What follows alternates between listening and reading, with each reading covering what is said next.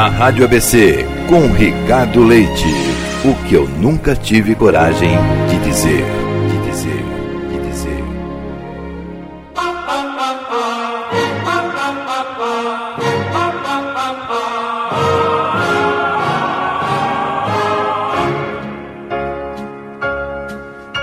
Olá, Ricardo Leite, meu amigo de todas as manhãs. Confesso que havia perdido esse hábito de ouvir rádio depois da morte de minha mãe em 2012. Mas, reencontrando você há coisa de três anos atrás, voltei a ouvir diariamente um programa de rádio. E voltei a ouvir exatamente o seu programa, como fazia tanto tempo com minha mãe. Ao ouvir o seu programa, recordo de minha mãe com tanto carinho, pois era sua ouvinte das mais fanáticas. Minha mãe te amava tanto, viu, Ricardo? Além de tudo, você me ajuda no meu tratamento. Você não tem ideia da importância do seu programa todos os dias. Meu nome é Felipe e sempre fui um homem alegre, divertido, brincalhão. Antes de descobrir que estava com depressão. Sim, depressão. Eu sempre fui uma pessoa alegre. Me divertia bastante. Dava bastante risada. Ah, como eu era bem alegre. Minha mãe morreu em 2012. Mas eu ainda moro na, na casa de meus pais, na cidade de São Paulo. Moro com meu pai e minhas duas irmãs, que são solteiras. Ricardo, minha mãe era apaixonada pelo teu programa. E eu aprendi, antes de ir para a escola, a escutar um pouquinho sobre você. Todos os dias. Depois cresci, fui viver a minha vida profissional, tive meu relacionamento e me afastei de ouvir você. Como eu disse, passei a ouvir há um tempo por causa de uma situação que aconteceu comigo. Eu tenho 29 anos. E tudo começou aos meus 26 anos, por causa do término do relacionamento com a mãe de meu filho. Sabe, Ricardo, namorávamos desde os meus 19 anos. Eu amava demais. Sempre fizemos tudo juntos. Chegamos a acreditar naquela história de almas gêmeas. Estudávamos juntos, fizemos estágio, trabalhamos no mesmo local, em uma empresa de informática. O tempo todo ficávamos grudados e eu sempre amei demais. Com o passar do tempo, fomos crescendo, ficamos adultos, o amor aumentando, eu queria casar. Eu já queria casar, mas eu sentia que ela estava reticente, ela estava com o pé atrás. Ela praticamente dormia e comia na minha casa quase todos os dias. Eu já pensava em casar, mas ela achava melhor não. Achava melhor não, achava melhor não, achava melhor não, achava que era cedo demais. Até que, quando tínhamos por volta de 24 anos, ela engravidou. Tivemos um lindo menino. Um menino maravilhoso. E mesmo assim, ela não quis casar comigo. Eu falei: olha, agora, como você já praticamente boa parte dos dias dorme aqui na casa de meu pai comigo, vamos ter a nossa casa, vamos nos casar. Agora temos um menino, vamos, vamos juntar, fazer uma família. Ela não queria mudar o ritmo da vida dela. Depois de um tempo, como eu disse, nosso menino já estava com dois anos, um mocinho lindo. E aos meus 26 anos, eu ouvi uma coisa muito dura. Quando ela chegou, de repente disse: Felipe, eu queria conversar com você e dizer que você é uma pessoa muito boa, você é um rapaz muito bom, mas eu preciso voltar para a casa de meus pais. E vou levar o Henrico. Mas por que não tá bom aqui? O que, que aconteceu? O que, que eu posso fazer para melhorar? Você nada. O problema não é você. É que você está querendo levar uma vida que eu não estou preparada. Eu quero um pouco mais de liberdade. Tá, mas tudo bem, você volta para para casa dos seus pais, você eu vou te dar um pouquinho mais de liberdade para você pensar, mas mas não se afasta de mim. Não, Felipe. Você não entendeu. Eu vou para casa dos meus pais, quero liberdade e não quero mais me relacionar com você. Eu não quero mais me relacionar com você. Eu quero liberdade. E aí, Ricardo? A conversa prosseguiu. Ela não voltou atrás. No dia seguinte, ela foi embora e levou meu filho, o Henrico. Eu tentei contato. Eu tentei contato. Mas ela demorava para responder, mal atendia o telefone, eu percebi que ela realmente estava fugindo de mim. Eu fiquei sem chão. Até procurei saber se ela tinha alguém. E as pessoas diziam que não viam ela com ninguém. E que ela realmente só queria mais espaço, ela precisava de uma vida nova, de uma vida nova. Ela precisava de uma vida nova e eu não conseguia ter uma vida nova. Eu não podia fazer nada. Eu era apaixonado por ela. Havia planejado minha vida com ela, estava tudo acomodado ali. Mundo perfeito, na casa de meu pai. O, o Henrico, dois anos. Tá tudo certinho, de repente ela resolveu ir embora. Eu, eu fui obrigado, com o passar do tempo, a aceitar e então foi feito um acordo que eu passei a ver o Henrico duas vezes por semana.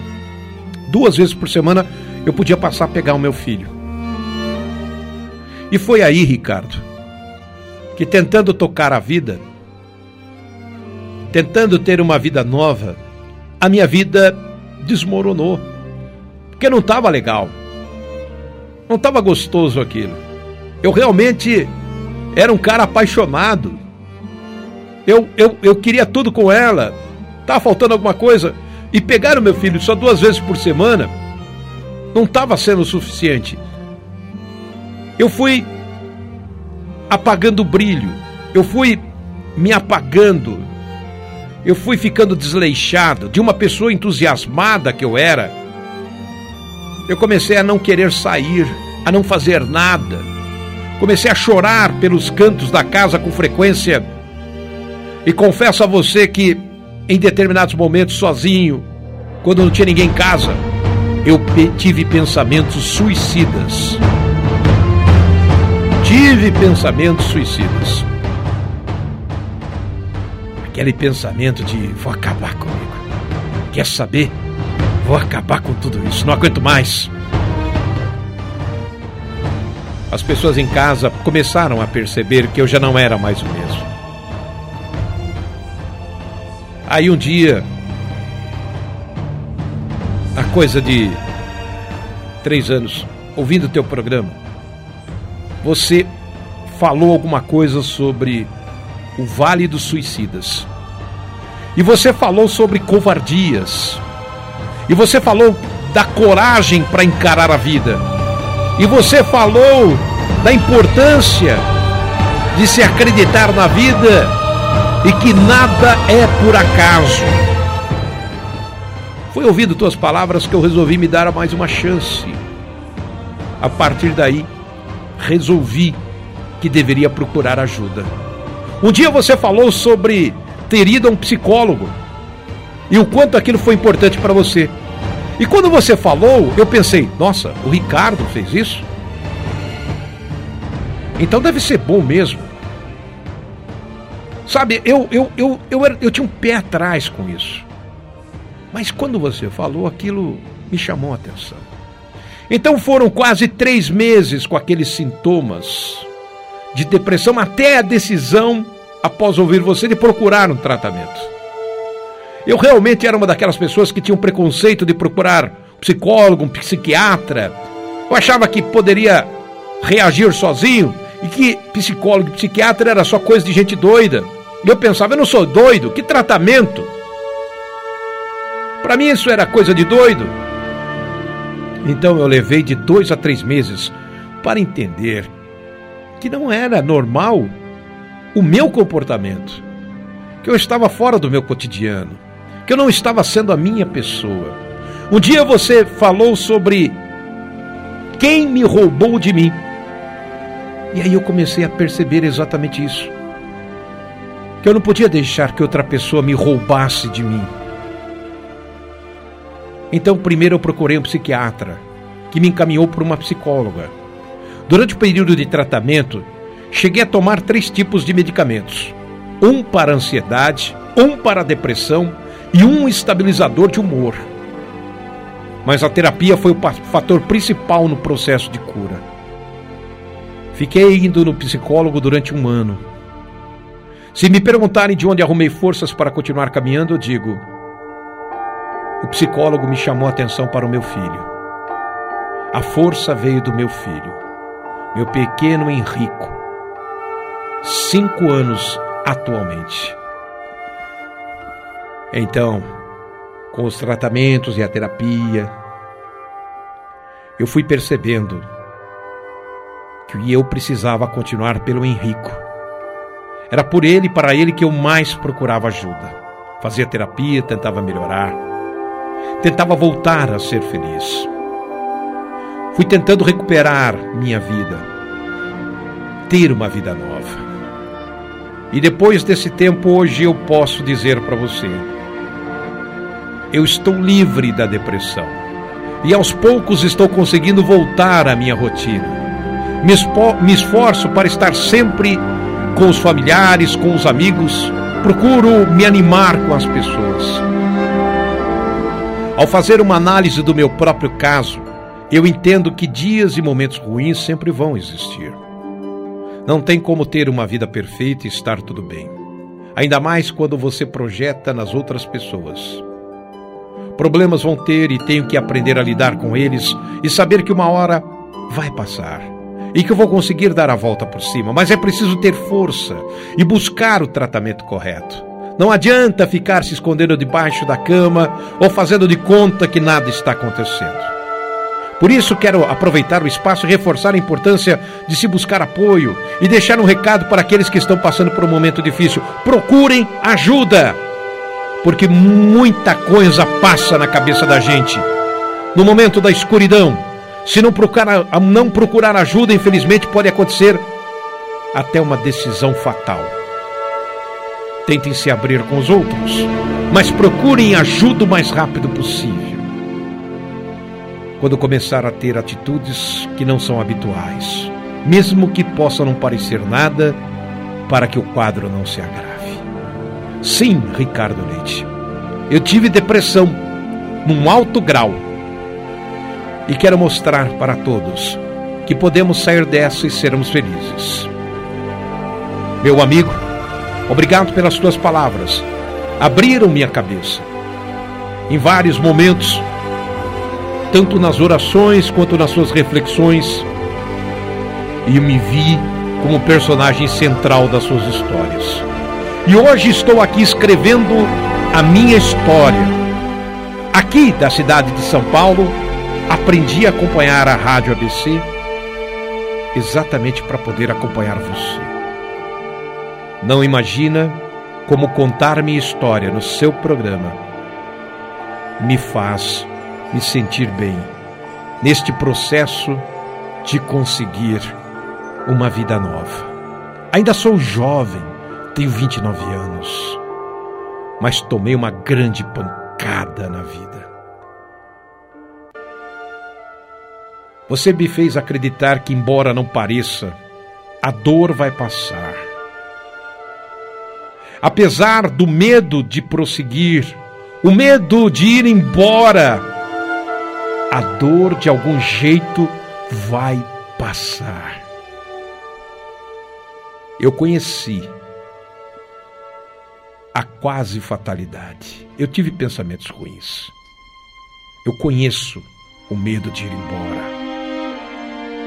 Mas aos poucos, com o meu filho, senti o futuro agarrando a minha mão. Eu embarquei numa nova estrada, num novo trem, numa nova estação, numa nova viagem. E o sol está brilhando forte nesta minha nova caminhada. Acho que logo, logo vou te contar coisas novas, porque estou conhecendo pessoas novas. E se eu achava que a vida havia acabado, você foi uma das pessoas que me fez acreditar que nada é por acaso, que logo teremos novos caminhos e o sol vai nascer de novo nessa nova estrada o sol vai nascer. Eu conheço o medo de ir embora. Logo, logo. Não saber o que fazer com a mão. Gritar pro mundo e saber que o mundo não presta atenção. Eu conheço medo de ir embora. Embora não pareça, a dor vai passar. Lembra se puder, se não der, esqueça. De algum jeito vai passar. Lembra se puder esqueça, de algum jeito vai passar. O sol já nasceu na estrada nova, e mesmo que eu impeça, ele vai brilhar. Lembra se puder, se não der, esqueça de algum jeito vai passar. Lembra se puder, se não der, esqueça. De algum jeito vai passar. Eu conheço medo de ir embora futuro agarra sua mão.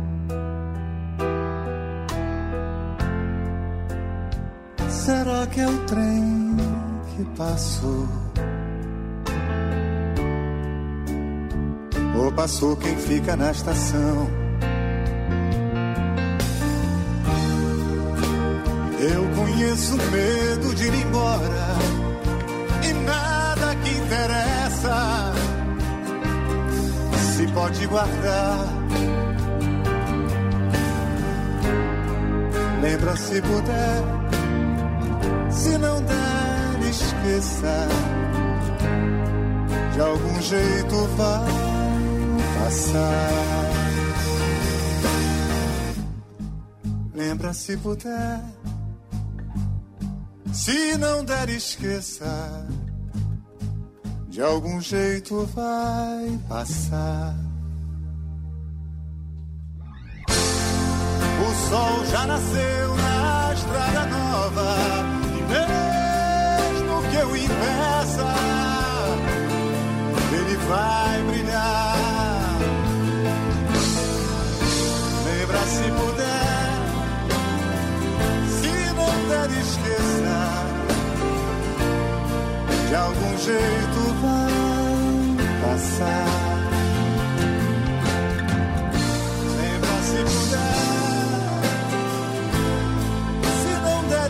Esqueça. De algum jeito vai passar. Na Rádio ABC, com Ricardo Leite. O que eu nunca tive coragem de dizer.